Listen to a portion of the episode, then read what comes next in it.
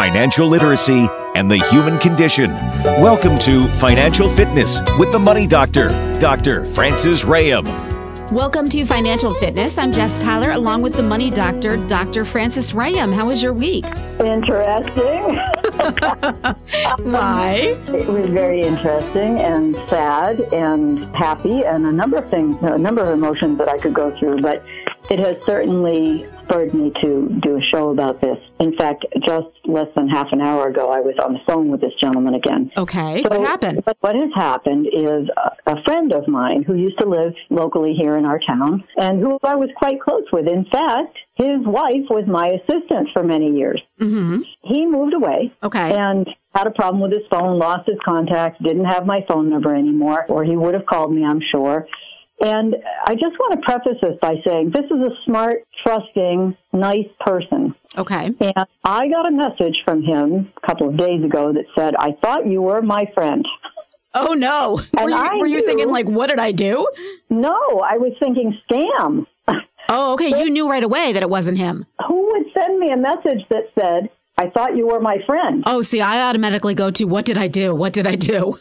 No, no, no. I'm a good friend, I think, or at least I try. But no, I thought you were my friend, and I've been scammed $4,000, and I would like a refund. Oh, So immediately I think this is somebody scamming me, okay. right?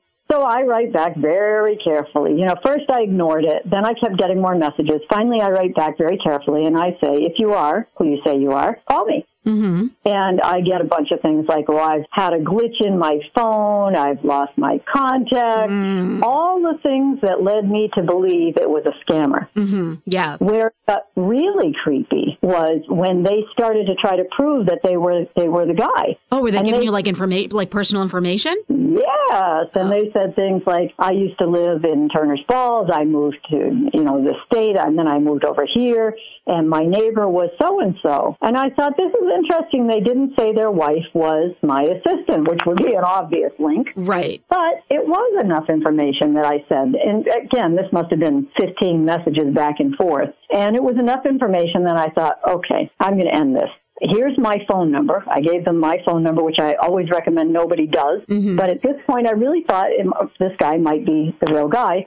I was busy. I didn't have time to research. It's the story of all of us, right? So I gave him my phone number, and he doesn't call. So instead, I get more texts, you know, that say, I know this is going on for a while, but this problem is real. So I get more texts that say, oh, I can't call you for this reason or that reason. I'm at the eye doctor's. I'm here. I'm there. So I send a thing. I, you know, give me your phone number, which I'd asked for several times. I've tried to call his phone numbers several times. I always get voicemail. No name, just you reach this number voicemail. Now, was this his actual legitimate number or you no longer had his number because he'd been gone a while? So I had what was his legitimate number when he first moved away, and I was trying getting voicemail, but it wasn't telling me whose voicemail it was. But it was still a working number. Mm-hmm. So I texted back to him, "I'm calling you and leaving voicemail." But you're not calling me back. And he said, Oh, that's my old number. My new number is. Now, again, I'm still smelling a rat, right? Mhm. My new number is this number. So I call that number and I get voicemail. So finally I say to him, This is my final message. I'm not going to continue this text. I'm going to call you in exactly three minutes. If you do not pick up the phone in three minutes, Mm-hmm. I am done talking to you and I will contact the real, his first name is Edward. I don't think he'd mind me using that. I will contact the real Edward and tell him his account has been hacked.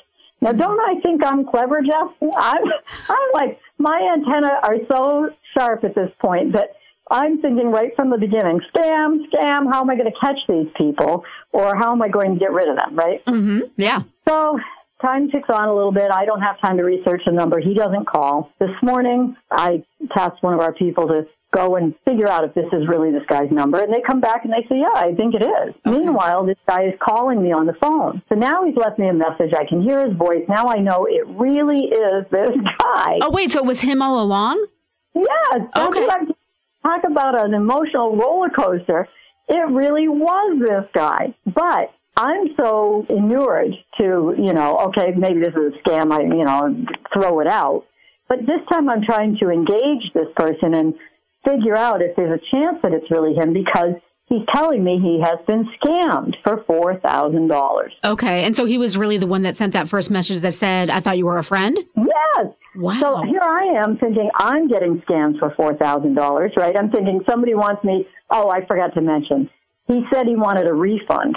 Mm, from you. Yeah, from me. Okay. Because I scammed him for $4,000. And so I wrote back, I said, you know, I didn't, I don't I have no idea who you're talking about. He said it was a woman named Mrs. Brown that I recommended. A, I never recommended any Mrs. Brown. Mm-hmm. And B, this was a $4,000 investment. Doesn't sound like something I would have said to him, hey, if you've only got 4000 go give it to Mrs. Brown. Right. It doesn't, it doesn't sound like me, right? So, you know, I, I had said, I'd be happy to talk with you if you want to call me. I'll do everything I can to help, but I can't refund this money because it isn't me. Right. I, I didn't do this and, and, you know, and so he was very kind. So I got off the phone with him this morning. I finally talked to him and he starts to tell me the whole story. And I will tell people what I told him to do to start locking things down and protect himself and what not to do, what to be afraid of Okay. and watch out for. But I said, Edward, didn't you think it was strange? I mean, would I have ever said to you, you know, if you got some money to invest, here's how to do it uh, in the way that, that I'm about to tell you that he did? And I'm assuming too that whatever advice he's, you know, claims that he came that came from you, but that was from a scammer, must have been over phone or email because he would have recognized your voice, right? That's absolutely right. It was, but well, no, it wasn't somebody saying they were me. It was someone saying they were affiliated with me. Mm-hmm. Okay. And so I said, didn't this seem strange to you? And he said, oh, yes, it did. But every time I would ask to speak with you, they would say, okay, that's no problem. Yeah. Oh, oh, she just left the building. Oh, no, she went out to lunch. Oh, she'll, I'll get her to call you back. Oh, I'm dying to hear how this happened. This sounds really interesting. Yeah. So they were really clever. They really roped this guy in. Now, they didn't just say, give me $4,000 because he wouldn't have done it. Mm-hmm. Right? They said $50. Can you afford $50 more? At first, it was just $200, he said. Mm-hmm. But over the course of a month, it has added up to be $4,000. Wow. Now, we have talked about this scam before a long time ago, and I haven't heard much in the news about it lately, but I'm telling you what, when someone uses my name to scam other people, I am definitely coming to the air with that. Yeah, for sure. So let me just say, if, if I, it doesn't really need to be said, but let me just say, if anyone ever calls you and says they're affiliated with Frances Rahaim, Mm-hmm. you call Frances Rahaim and find out. And you Okay. promise you're not a, left the building every single time they call. Oh my gosh. And I will tell you, you know, this poor guy doesn't have a computer, only has a phone, gave up all that stuff when he moved. His wife used to do all of that. She's passed away. So he's living the simple life with a phone and somebody's calling him. And, you know, they're saying uh, they're in Boston, Mass. They gave him an address. They gave him a phone number. They gave him a name. So he did the initial, like, asked some questions that would be pertinent. It wasn't like he just, He did. yeah. He did. And but you know what? I mean, I'm an open book. If you want to know stuff about me, it's on the internet, right? So all they have say is, "Oh, is I, I'm affiliated with Frances Rahaim," and "Oh, I'm in the Boston office," or whatever they told him. So how did it start though? He just got a random phone call from a number in Boston? Yeah, he. Well, I don't know what number he got it from because she gave him a number, but I think the the number was blocked on the phone. Okay. So the number she gave him was probably bogus. Uh, clearly, this was a bogus address. He said, "I'm going to come down there," and she said, "Come right ahead." Well, why wouldn't she? She's not there. you know. So I, he got a phone call, somebody claiming to be affiliated with me, Mm-hmm. and suggested that I I had suggested that you know they call him to talk to him about an investment, and could he he would just put in a little bit of money, but he would get a good amount of money back Okay. it was believable. If you have two hundred dollars to invest, you know you'll invest it and you'll get back whatever. I, I don't know the details yet, but about that two fifty or something, something that was believable enough to rope him in. Like a quick return on his money and it was a small amount that would be the initial deposit. Yeah, I would. I suspect that's true, but my my guess is they change their game for whatever the person says they want. Mm-hmm. You know, you want you want a low return, but it's better than a CD. They would offer that. You want high returns that is instant. They would offer that. They'll tell you anything Just to to get your money. you and get your money. Mhm. Yeah.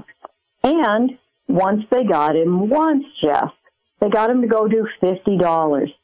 Fifty dollars was how this started. Okay. And he thought, well, Frances is my friend, and if somebody from her office is calling me and they want me to put in fifty bucks, I'll do that. You know? So he did it after the first phone call he he deposited money. Yeah, I think so. So, well, I, I can tell you how it happened in a moment, but absolutely. So he got one phone call about $50 and he said, okay.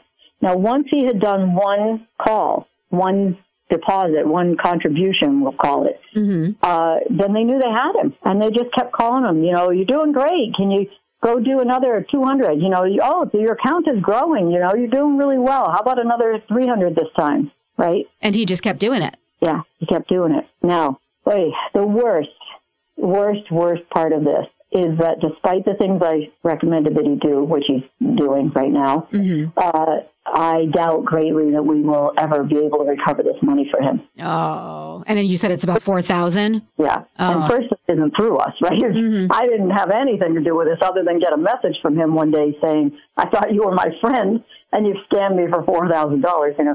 And he didn't say you scammed me for 4000 He said, uh, I've lost 4000 to this Mrs. Brown you recommended. You you must have just been shocked. I was. I was absolutely shell shocked.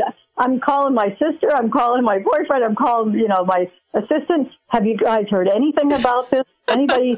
have you gotten any messages? Has anybody called you and said they were affiliated with me? Right. So what made this really work, and this is where I think the internet gets to be really dangerous. If you were to find this guy, you would see that he used to live in Turner's Falls. Mm-hmm. He moved to California, and then he moved back to Michigan. Now, that's far enough away for you to see, oh, he lives in Michigan. Oh, I'm in Boston, Mass, right?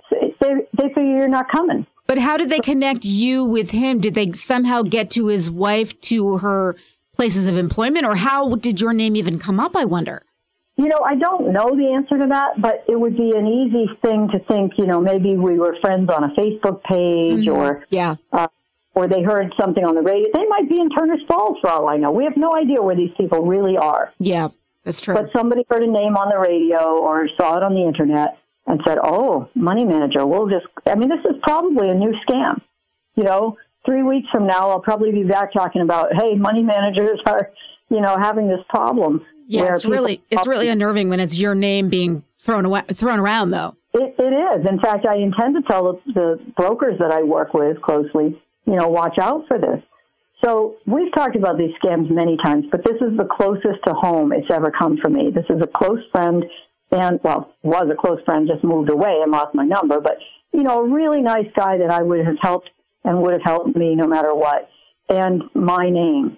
And they used it to rip this guy off. Ugh. All right. Well, I want to hear more about this and then also the tips that you gave him moving forward. And we will do that in the second half. Can I get your phone number?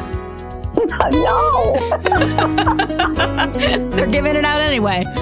Yes. It- So the office phone number is 413-773-3333. Or visit hugyourmoney.com. Much more coming up in the second half of Financial Fitness with the Money Doctor, Dr. Frances Rahaim, right here on WHMP. Have you heard about Get the Tea? It's an online herbal supplement company with high quality standards. You cannot find these in stores. They carry cleansing teas and targeted herbal supplements for all your health needs. Go to getthetea.com today to order yours. Health shouldn't be put off, it should be a priority. And check out their specials page for sale items. That's getthetea.com. Enter code TEA123 to get 10% off your order exclusively for my listeners. Again, getthetea.com, code TEA123. Order today. This is Frances Rahaim, the Money Doctor. Now you can become 100% debt free, budget successfully, and retire well. All under the Hug Your Money umbrella.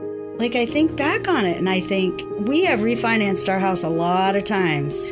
You know, we bought our house in 1988 and it's always been equity, roll it all in. Kids' college, roll it all in. It- this is the selling point of it. Right now, you're paying $1,000 a month just for your mortgage alone.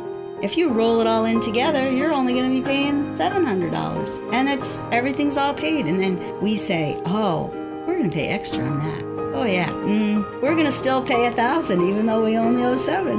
We don't. We don't. Debt, budget, retirement. Hug works best when we work together. Schedule your free consultation with a Hug Your Money coach today. Visit hugyourmoney.com. Hug Your Money. So unique, it's patented. Financial literacy, and the human condition.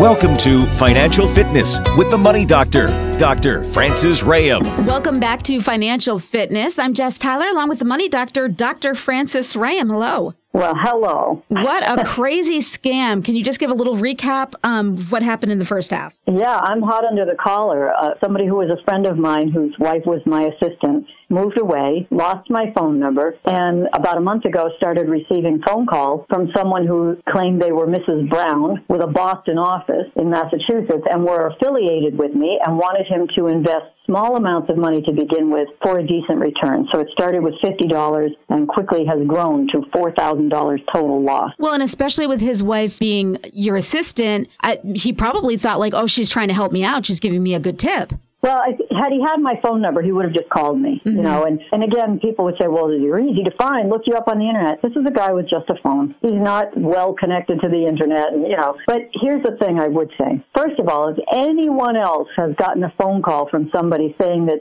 I want them to invest and they're affiliated with my office, not only don't do it unless you call me and find out it's really me, because we don't make outbound calls about investments. Mm-hmm. Unless you're already a client or you call us, we don't make those cold calls. Right. It's not what Hug Your Money does. But if somebody has done this and has any actual leads so that we could really catch these people, if we can catch them, I'll offer a reward because this is the kind of thing, it's so hard to catch these people. And I'll tell you why. I'll tell you what they did and how hard it is to catch them and what to do to protect yourself here. Okay. So, as I said, it started out with very small amounts of money. Now, you're right. He didn't even think to call me for 50 bucks. You know, hey, it's Frances, somebody in her office. Hey, you know, I'll try to help her out. And they must be putting a new person online here who wants me to do $50. I'll do it. Mm-hmm. Right. Yeah. And I did say to him, Edward, don't you think? Didn't you? Didn't your bells go off? Didn't you say this doesn't seem like Frances? I don't think she would ask me to do this.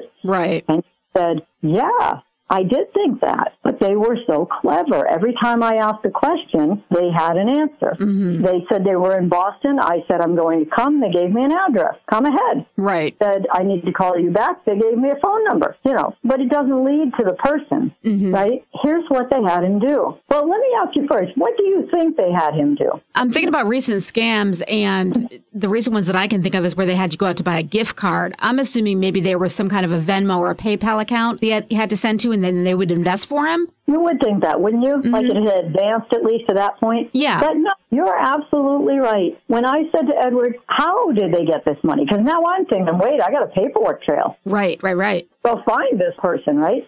And I hesitate about talking about stuff like this on the air because, in one way, it's almost a roadmap, right? Mm-hmm. But it's not new. This has been going on a long time. Well, and also people listening will know to be more wary of phone calls like that. Well, that's the point. The reason we're talking about it is because if you thought this was passe, think again. A good friend of mine just lost four grand. Yeah. So what they did is they said, go to the, I, I said, Edward, let me guess. They made you go to the store and get a card and they stayed on the phone with you. Yeah, he says. So it was a gift card that they had him get. Absolutely. Oh. And he had on the phone. They chatted him up, telling him all kinds of nice, rosy things and asking him questions about himself and keeping him entertained and calm, right? They were very soothing, very calm, very trustworthy sounding. Yeah. While he went to the store and got the gift card and gave them the activation code, the PIN number, whatever he had to give them from the gift card so that they could use it. Mm-hmm. And then they still didn't let on. Oh. You know, thank you very much for doing this. We'll be in touch with your earnings, blah, blah, blah. We'll call you again. Well, they certainly did. And again, and again, and again. So did he keep going and buying more gift cards in the in the larger amounts, or was or did they switch up the way that they got the money? No, more gift cards.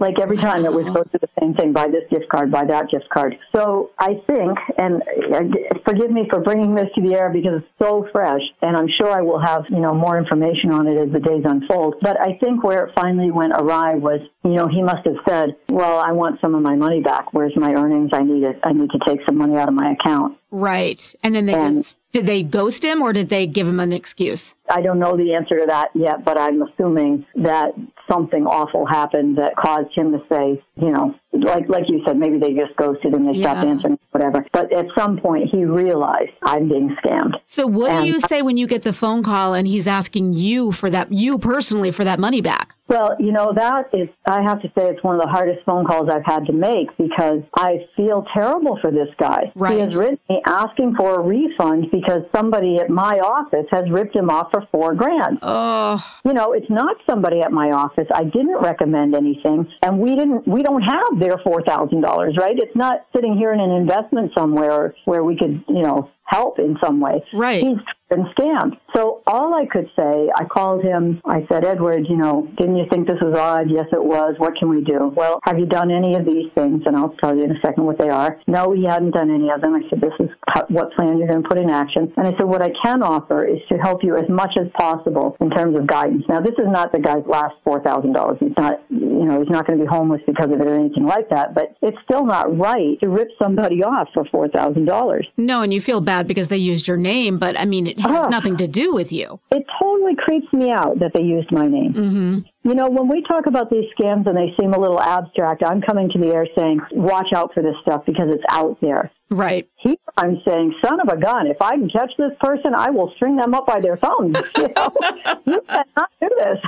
Exactly. So, so, yeah. So what makes it so difficult to find, of course, is the gift cards. There is no paperwork trail for this. All you have is that the guy bought a gift card and he gave someone over the phone All the numbers. Uh, numbers that they needed. And then they used that card in some way. Now, maybe, just maybe, if somebody cared enough and could manage to dig into this, you might be able to trace somehow where those cards were used and, you know, kind of piece something together. But Yeah, unless you wrote down the numbers on the back of the gift card, which no one does, then the yeah, then then I don't know that they put that on the receipt when you buy a gift card. So who knows where those numbers, where that order went to? Yeah, and where they use them. I mean, they could be shopping online and using them from, you know, anywhere. Oh, I'm sure they're doing it online. Yeah, because uh, if you go to the store and they don't have the actual gift card and you're just giving them a list of numbers, I think they'd look at you like you were crazy. Well, I, we don't even know that they use the gift cards. They may sell the gift cards, and then Oh, you know, true, people yeah. use all over the place. I mean, it's really you have to think like a criminal. Yeah, I didn't even think about that. That they could be selling the cards like forty bucks for a fifty dollar card or something. Yeah,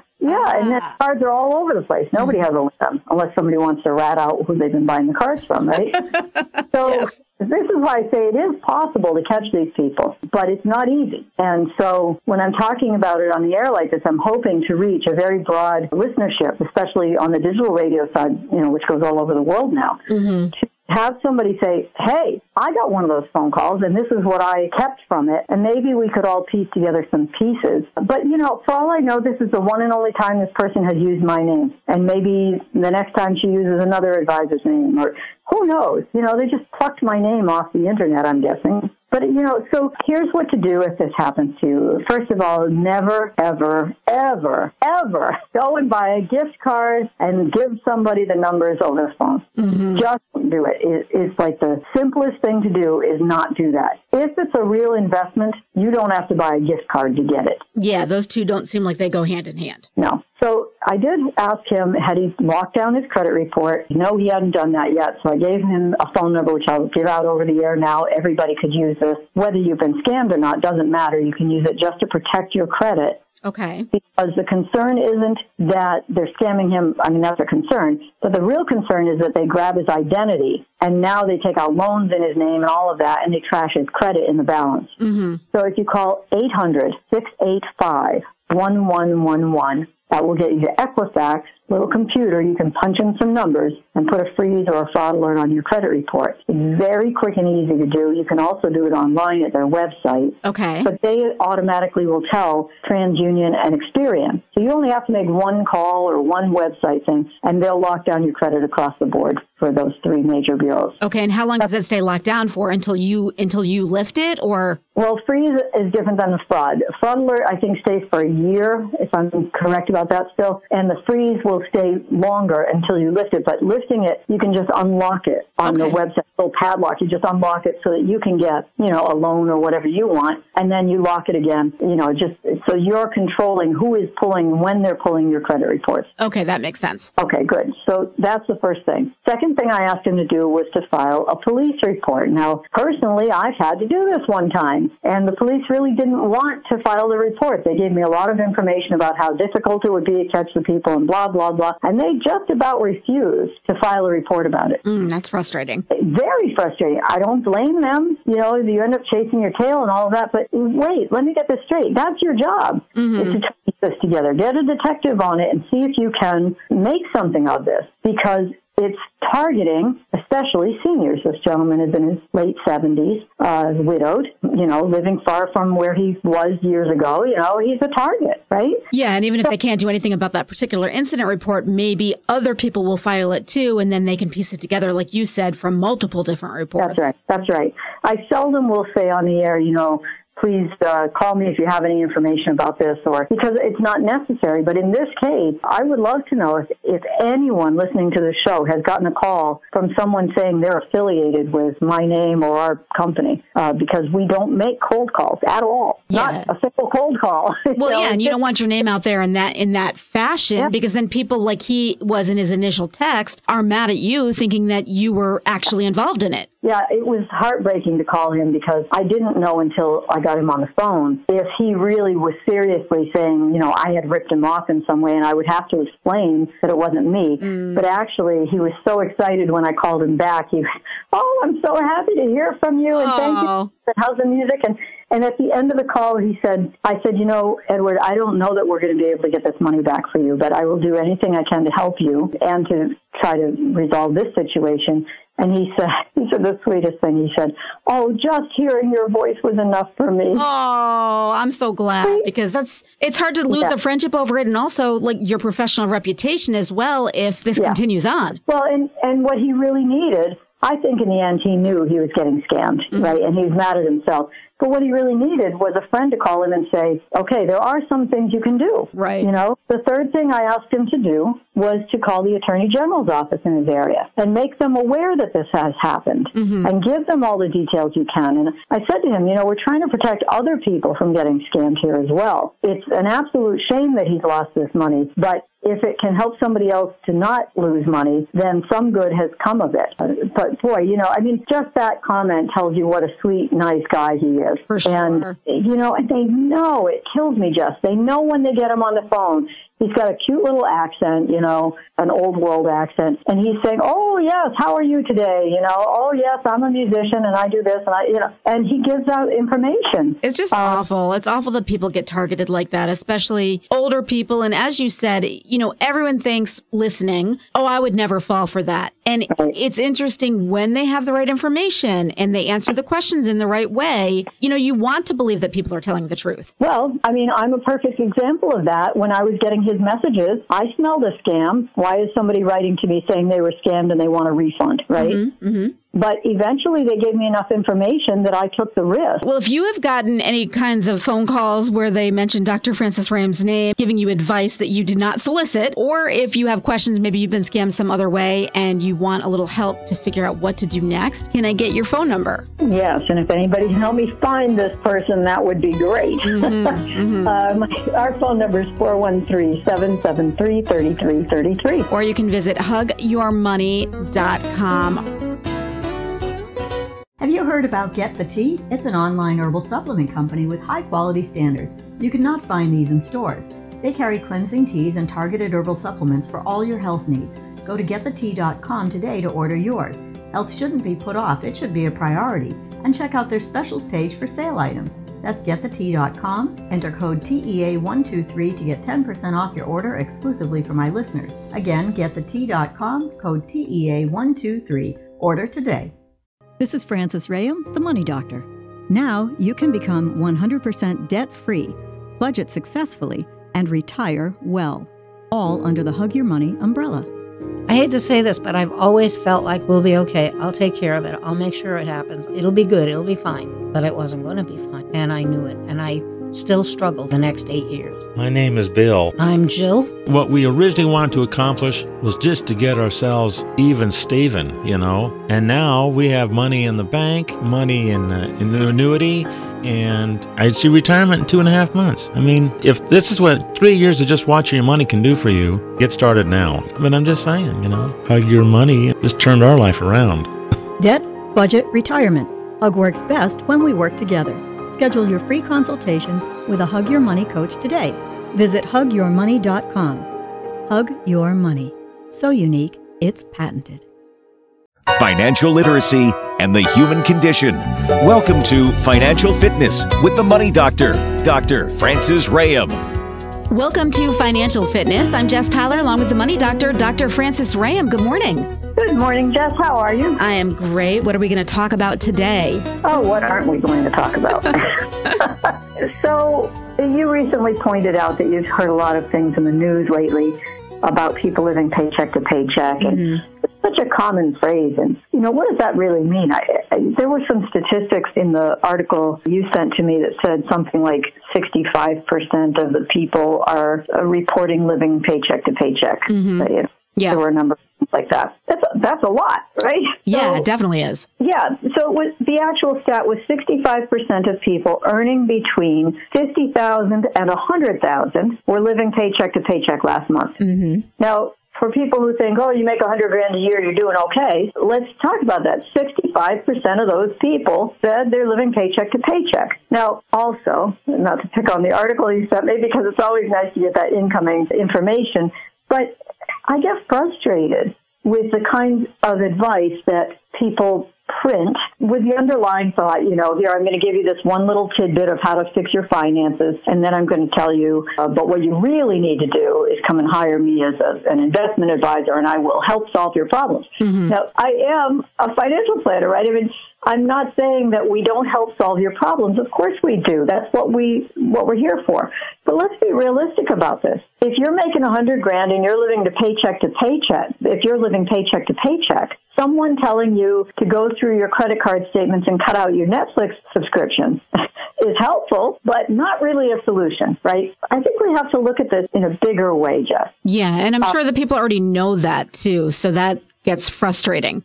particularly for someone like me who says, you know, you can't treat people or you shouldn't treat people like they're foolish. Mm-hmm. Yeah. For one thing, if they're making a hundred grand a year or fifty grand a year in a job, they're clearly not without skills. Mm-hmm. But they may be without financial skills. That might not be their forte. Right. So when I say we need to look at it in a bigger way, it isn't that. I mean, I've given tips like that too, right? You go through your budget, clean out all these things on your credit card that you're getting billed seven dollars a month, twelve dollars a month for. It does add up, Mm-hmm. and it will make some difference. But I think the problem is bigger than this. And one thing, I did a little research on the same topic, and I didn't find any articles. Now they may be out there. My disclaimer: I didn't read everything on the web, right? Right. But what I saw were articles about how to trim your expenses, how to not have subscriptions, how to clip coupons, how to do the kinds of things that we've talked about also to help rein your budget in. But I didn't see any articles talking about the inequity, if you will, or the unbalance of what people earn in their positions versus the amount of student debt they're carrying Mm, yeah. for parents the amount of parent loans you're carrying plus helping your kids pay these student loans. So this is what I think is a big imbalance. And in order to highlight this, I'm, I'm going to use some national statistics from May of 2022 because we don't have 2023s out yet for whatever reason from the National Occupation Employment Occupational Employment and Wage Estimates. Okay. Um, so from the U.S. So only to highlight a point. Now I'll go through the math very lightly here, and we can go into detail more. But the idea here is, from my perspective, and believe me, I am not advocating that you don't go to college and instead you pick up a trade. I'm just trying to say that might be your lifestyle choice and it might pay off. And the, when I say we're looking at the big picture, what I mean is why aren't we discussing this? Why aren't we looking at this in a more sort of level playing field? Instead of saying if you're going to have a really financially stable life, you must go to college and enter uh, what we used to call an elegant profession. Mm-hmm. Or saying, well, you know, Johnny isn't very good at school. Maybe we'll send him to a trade school. I think the playing field has to be leveled here a little bit. For one thing, you know, you need to know a lot of stuff to be able to be an electrician or a carpenter or an air traffic controller, right? You you have to learn a lot of things, but you may enjoy that more than learning trigonometry in school. Right. And I think that you're absolutely right. Uh, At least I think that the perception used to be if you went to a trade school, you weren't book smart. And that's definitely not true. It's not true and it's not valuable. right? I mean, we need people to fix things. We try and get an electrician today, Jeff. Right. okay. Right. And they make a ton of money, as we know, because we have to pay them. That's right. And their overhead may be less without these student loans. Mm-hmm. Now, we can all argue that student loans will be forgiven and that people with student debt have uh, higher paying incomes. Mm-hmm. But let me tell you, the national statistics I'm using are to prove that this is not my opinion. Now, let me say at the outset here, I'm not suggesting that a carpenter is going to have a more financially stable life because they earn more money than a social worker. There are a lot of things that go into play here. Right. Right? Earning money is only part of the game. Let me repeat that. Earning money is only part of the game because people tend to think, oh, I make a hundred thousand and they make two hundred thousand, they must be better off than me. Right. But you don't know what their payments are for different things. You don't, and you don't know how they manage their money. Do they spend every dollar they get? Are they, you know, are they paying a lot in alimony, child support, credit cards? You just don't know. Mm-hmm. So when we're talking about income, the reason I'm going to give you a little bit of math to bring this into reality, when we're talking about income, I just want you to remember it's only part of the mix. Personally, I'll just come clean here. I make a lot less money now than I made as a, a registered investment advisor, but I have no debt. Mm. So my life is completely different financially than it was when I was paying out, I think people have heard this number before, $10,800 a month in debt payments. Wow. And making a huge salary. Yeah, and making a huge salary. Mm-hmm. So I'm living proof that if you adjust things, and I'm not even suggesting you have to pay off your debt, although we do a lot of that work, but if you can adjust your lifestyle to fit your income better, you can enjoy a looser lifestyle on a lower income than somebody at a higher income might be enjoying. Mm-hmm. So that's why I say that the income itself, and especially for the, the young people hearing me that maybe are just getting out of college or just planning to get out of college or just planning to enter a trade, don't just chase something because it pays more. Pay attention to the other side of the coin. How much are you spending? How much are you saving? What's going to happen in the future? And that's how you get this balance. So I said that I'd go over a, a bit of math, but what I'm really saying is well, let, us do it. We, we may review this in the second half because it's math, and math is not the easiest thing on the radio. Right? I I need a pie chart and a you know a whiteboard. Yeah, exactly. Exactly. But let's just say, you know, let's suppose somebody's going to college, comes out of school with $100,000 in student loans. It's not unheard of for sure, Mm-hmm. but I'm just using it for an easy number. And I'm going to make up an interest rate based on, you know, recent past interest rates of 6.8%. Ugh, Now, that's so painful. that's bad. They're higher than that already, but but let's just use 6.8% for a moment because the math works kind of cleanly. Mm-hmm. Typically, you'll get 10 years to repay those loans. That means your payments are going to be about $350 a month. That's where I said the math starts to work out easily. 350 a month, right? Mm-hmm. That's $4,200 a year. That means you've got to bring that home to make these payments. So you might have to bring home, I don't know, $5,600 a year to net that 4200 right? So right there you can see that gap starting to happen. Yeah. A person with that kind of student debt may have to earn five or six thousand or seven thousand dollars more a year before taxes just to level the playing field to pay back a hundred grand in student debt over a ten year span. Mm-hmm. But there's more. It just seems like so much. Like 350 a month, it just seems like a lot no matter how much you're making. Well, that used to be a high car payment. Mm-hmm. Exactly. Not a high car payment anymore. But in any case, what happens with this, and I, I've griped about this before, and I'm using that word gripe very seriously. I've griped about this before because you can get out of school to become a social worker Mm-hmm. and have $100,000 of debt, or you can get out of school to become a scientist and have $100,000 worth of debt, but your income might be very different. Mm-hmm. Yeah, for sure. But I still maintain you should do what you love. If you do what you love, life is easier all the way around. Right? Mm-hmm. So let's just talk about that for a second. National statistics I talked about. Life, physical, and social science occupations. Now, this is everything lumped together. It's not a specific. But annual mean wage, so the one in the middle, is $83,640. For one person? Yes, for one person. Wow. Sounds good, right? Yeah, it does sound really good. Okay, so if you're making that $83,000 income, that's about $6,970 a month. Let's mm-hmm. call it seven, roughly speaking. To be at a 36% debt to income ratio, which is what the banks want if they're going to lend you money, it's what we all, that's the advised debt to income ratio ceiling. We all deal with debt to income ratios that are higher than that, but basically 36% says, look, about a third of the money, roughly speaking, that you make before taxes can go to pay for your debt. Okay, does that include a mortgage or rent as well? It includes everything. So th- they think that people are saving 65% of their income? That doesn't make sense to me. No, they're not saving it. They're spending it on insurance, gas, groceries. Okay, so that doesn't count as your debt to income. That counts as like daily life expenses. So they're expenses, right? Okay, debt, got it. Debt is loans that you owe to somebody that Mm-hmm. could be payable. So it's not your electric bill, but it is your credit card. Right? It's not your gas bill, but it is your car. Okay. It still seems low. Like I still feel like people probably spend 70% on car loan, mortgage, and credit cards. well, that's a bankruptcy level. If you're really spending 70% at that point, you're you're looking at bankruptcy Okay. probably. but just let's just talk about what works for people. So what what we know works is thirty six percent. Okay. So thirty six percent of that income would be twenty five hundred and nine dollars. Let's call it twenty five hundred dollars. But after your student loans, it's now twenty one Again, rough math. So just to point this out, so that we're not losing people in the math here. That means if you don't have student loans, you can afford $2,500 a month in debt. If you have those student loans we're talking about, 10 years at $350 a month, you can only have 2,150 a month in debt. hmm Okay. Now that may not sound like a lot, but that's a car payment difference, or maybe it's some homeowner's insurance, or maybe it's a you know fifth cell phone in your family. Who knows what it is? Okay. Now the median payment for a mortgage in the United States. Again, this is the middle, right? It may not our area is even higher than this, but I'm just trying to give a level playing field here. Okay. Is eleven hundred dollars a month.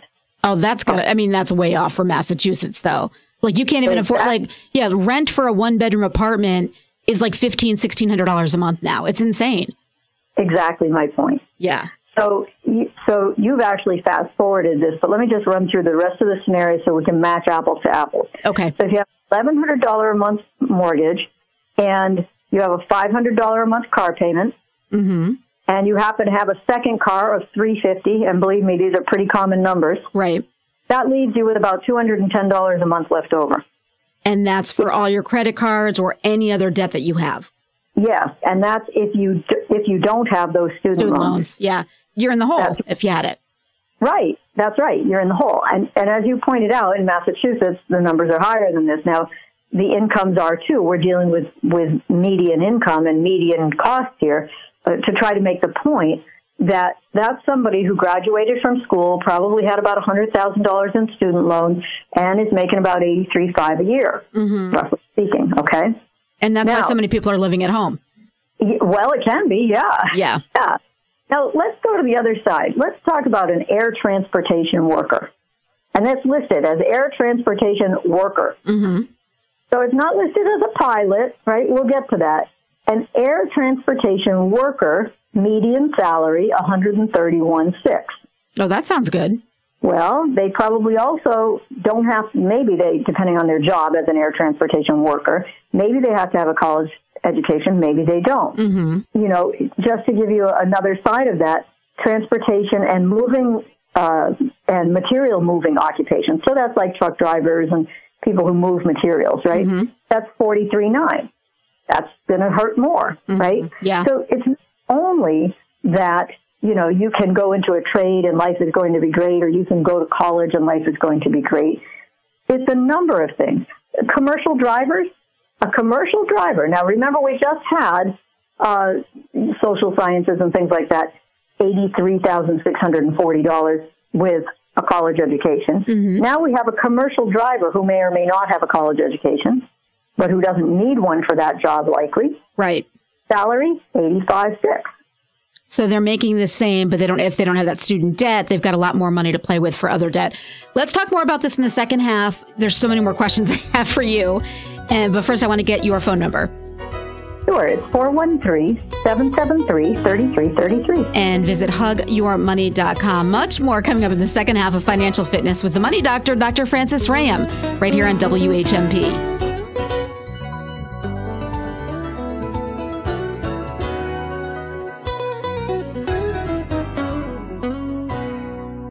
Heard about Get the Tea? It's an online herbal supplement company with high quality standards. You cannot find these in stores. They carry cleansing teas and targeted herbal supplements for all your health needs. Go to getthetea.com today to order yours. Health shouldn't be put off, it should be a priority. And check out their specials page for sale items. That's getthetea.com. Enter code TEA123 to get 10% off your order exclusively for my listeners. Again, getthetea.com, code TEA123. Order today. This is Frances Rahaim, the Money Doctor. Now you can become 100% debt free, budget successfully, and retire well, all under the Hug Your Money umbrella. We don't know where we'd be without her and Hug Your Money, the recommendations, the strategies. She is just this rock. We got the news that uh, Carrie had a tumor inside her spinal cord. Our lives changed um, right on a dime. It's very stressful. It's devastating. Financial spiral downhill. We're solid, but it can put a strain on the best of marriages. Who do you look to to re- regain that control? I'm Mike. I'm Carrie. We chose to use this to strengthen our marriage, and it works. And I would recommend this. It has brought us closer together and only strengthened us. Debt, budget, retirement. Hug works best when we work together. Visit hugyourmoney.com. Hug Your Money. So unique, it's patented. Financial literacy and the human condition. Welcome to Financial Fitness with the Money Doctor, Dr. Frances Rahaim. Welcome back to Financial Fitness. I'm Jess Tyler along with the Money Doctor, Dr. Frances Rahaim. You still with me after all that math, Jess? I mean, it is a lot of math, but I mean, it makes sense. Like the, having that student debt hanging over your head affects a lot of stuff. Well, it does. But the reason I'm bringing this topic up is in support of, maybe it's not the only reason, but in support of any parent or any person, whoever decided, you know, maybe I should go into a trade while people are telling them, no, you are definitely going to college. And they're saying, and there's a real trend about this lately about they don't want student loans. And again, I'm not against college. Obviously, I'm all for education. Uh, but I am against the amount of debt people are carrying to get education of any kind. Just because you're a commercial driver doesn't mean you didn't have to spend some money out of school, Right. right? Yeah. Get your license and get your training. It's not that, it's not, it's just not that simple. But I also really think that there's a place in our society where financial advisors as a whole um, tend to want what we call high net worth individuals, right? Everybody wants the high net worth individuals, and they see them as doctors, lawyers, you know, accountants. When really a high net worth individual, and I'm I'm living proof of, proof of it. One of my largest clients never had a college education and works in construction hmm Yeah. multimillionaire. So, you know, it isn't about, it isn't about uh, what you got in college and what your income is. But once again, do what you love. But I, I guess the point I'm trying to make here, Jess, is if you really love to, I don't know, work on boilers, right? A boiler maker makes almost $70,000 a year mean income in the U.S. hmm And if that's what you like to do, if you like the, you know, the, the reward of getting it done, you like to work on your own, you may want to start your own business, whatever, then look into that. Don't let somebody tell you you must go a certain path. But do your research. This, this information is easily available on the web.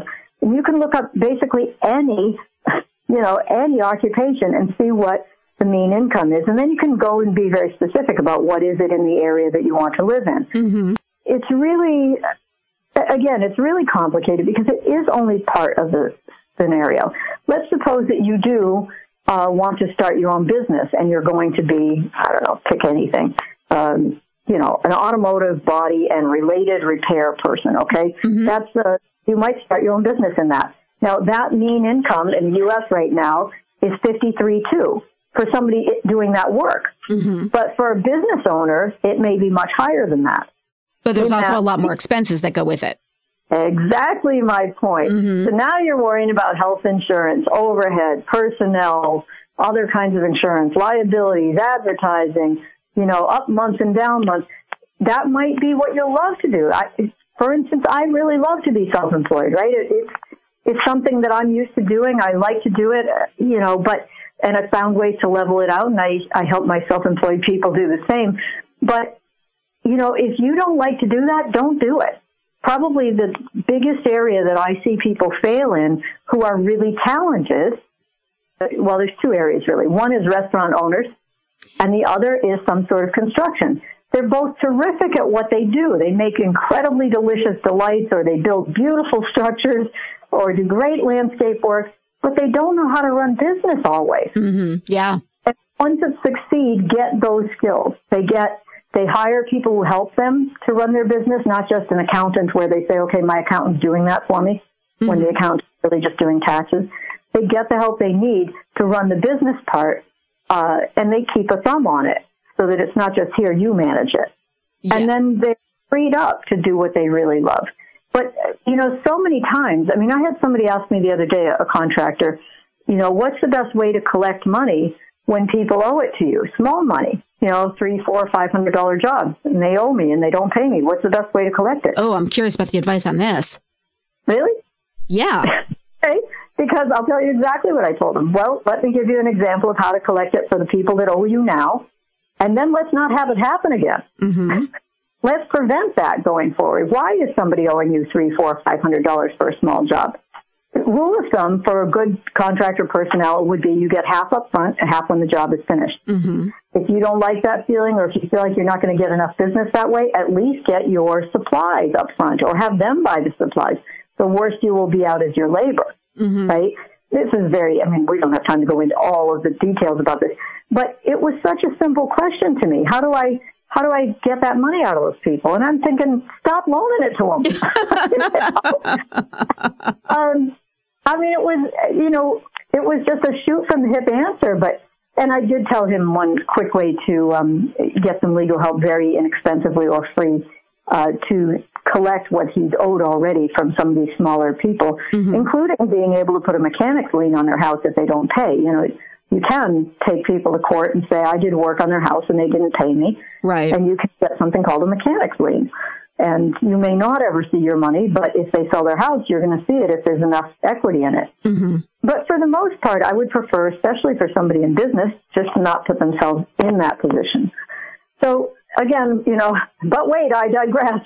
Again, when I said in the beginning, what won't we talk about? Right, exactly. I knew this, I knew this would be a can of worms because you can't just go on the air. Well, you can. I mean, lots of people do it, right? Mm-hmm. I don't want to just go on the air and say, look, it's better to go to college. It's better to go to electrical school. Uh, you're going to make more money as a carpenter than you will as a social worker. I keep picking on social workers. It's really sad because they do really good work and, and don't make really a lot.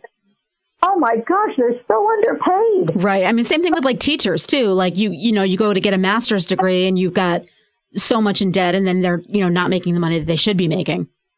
You know, we wonder why this happens. We, we it, it's mesmerizing to me. Mm-hmm. We wonder why we can't keep teachers or why we can't get good therapists or, you know, any of these things. Start paying these people. For whatever reason, the salaries are not commensurate with the student loans. Well, and my favorite thing too is, is you, you ever go on LinkedIn just for fun or go anywhere like looking for jobs a lot of them will say like bachelor's degree required or, you know, master's yes. required. And then you look at the salary and you're like, seriously?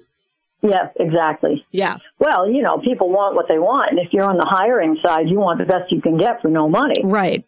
But I, I'm here to say, you know, if we don't start paying these people and giving them the benefits they need to raise their families and live a normal lifestyle, they will find other work and we will have a shortage.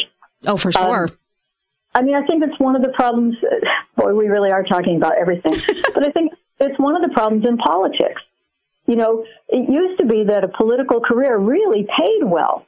Mm-hmm. And that's how you, you went into politics because you wanted to do some good in your area and you got paid properly. Right.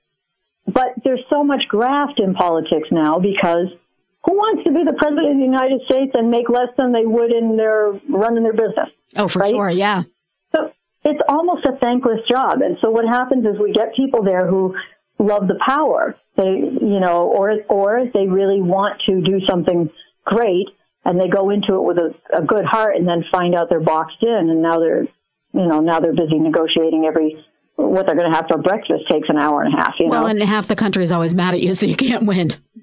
Well, it's really true. And so that's why I said it's a thankless job. But, you know, if we want good politicians and we want good social workers and we want good teachers, we need to pay them or we need to adjust something so that their lifestyle feels the same as people who make less money. Mm-hmm. And that might be like we have the student loan forgiveness program for teachers, you know, it might be something like that. But I, you know, I, if I had the answer to everything, you know, I wouldn't spend half an hour every every show uh, venting about this stuff. But it's really just the sort of inconsistencies in our economy and in our net worth and in our view of our personal finance that I think are worth bringing to light and to shine a light on something that people might consider something on a lower social scale for employment, like uh, I don't know, you work at the sewage treatment plant, right? And people, oh, he works at the sewage treatment plant. Well, let me tell you something. If that person working at the sewage treatment plant is managing their money properly and not buried in debt, they can probably buy and sell you. Oh yeah, I, I always think about garbage men. Like you see the garbage men, it's like, do you know how much they're making? They're making a ton of money, so they're doing okay. Yeah. All right. Yeah, Well, as usual, we are out of time because we could talk for hours on all of these topics, you and I. But I want to uh, get your phone number. Thank you. It's 413-773-3333. And one of the things that we both love is when listeners send in questions and then I just spring them on you on the air. So Yeah. you can do that by emailing info at hugyourmoney.com. Use radio in the subject line. And if we use your question on the air, you are going to get a copy of the book. Yeah, or alive.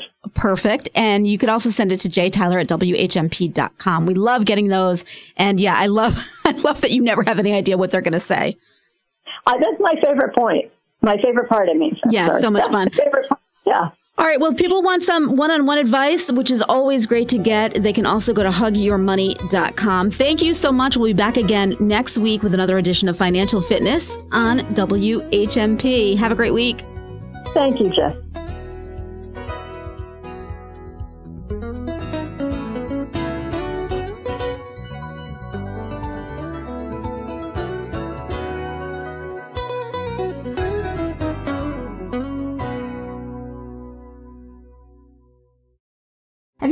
Get the Tea? It's an online herbal supplement company with high quality standards. You cannot find these in stores. They carry cleansing teas and targeted herbal supplements for all your health needs. Go to getthetea.com today to order yours. Health shouldn't be put off, it should be a priority. And check out their specials page for sale items. That's getthetea.com. Enter code TEA123 to get 10% off your order exclusively for my listeners. Again, getthetea.com, code TEA123. Order today. This is Frances Rahaim, the Money Doctor. Now you can become 100% debt free, budget successfully, and retire well, all under the Hug Your Money umbrella. I think it's giving people tools, putting things together in an accessible, easy to understand way that allows people to think for themselves, to think about what they want to do. It's that old adage about do you give people fish or do you teach them how to fish? Hug your money is clearly in the you teach them how to fish category. And I think it helps give people confidence that they can tackle these things with an outside perspective to help set them on the right road. She sort of wagged her finger at us a little bit when we talked about doing some things, and that was fine. I needed that. We really both needed that. We did. And I certainly would recommend Hug Your Money to others out there if you're trying to look out after your own future. Hug works best when we work together. Visit hugyourmoney.com. Hug Your Money. So unique, it's patented.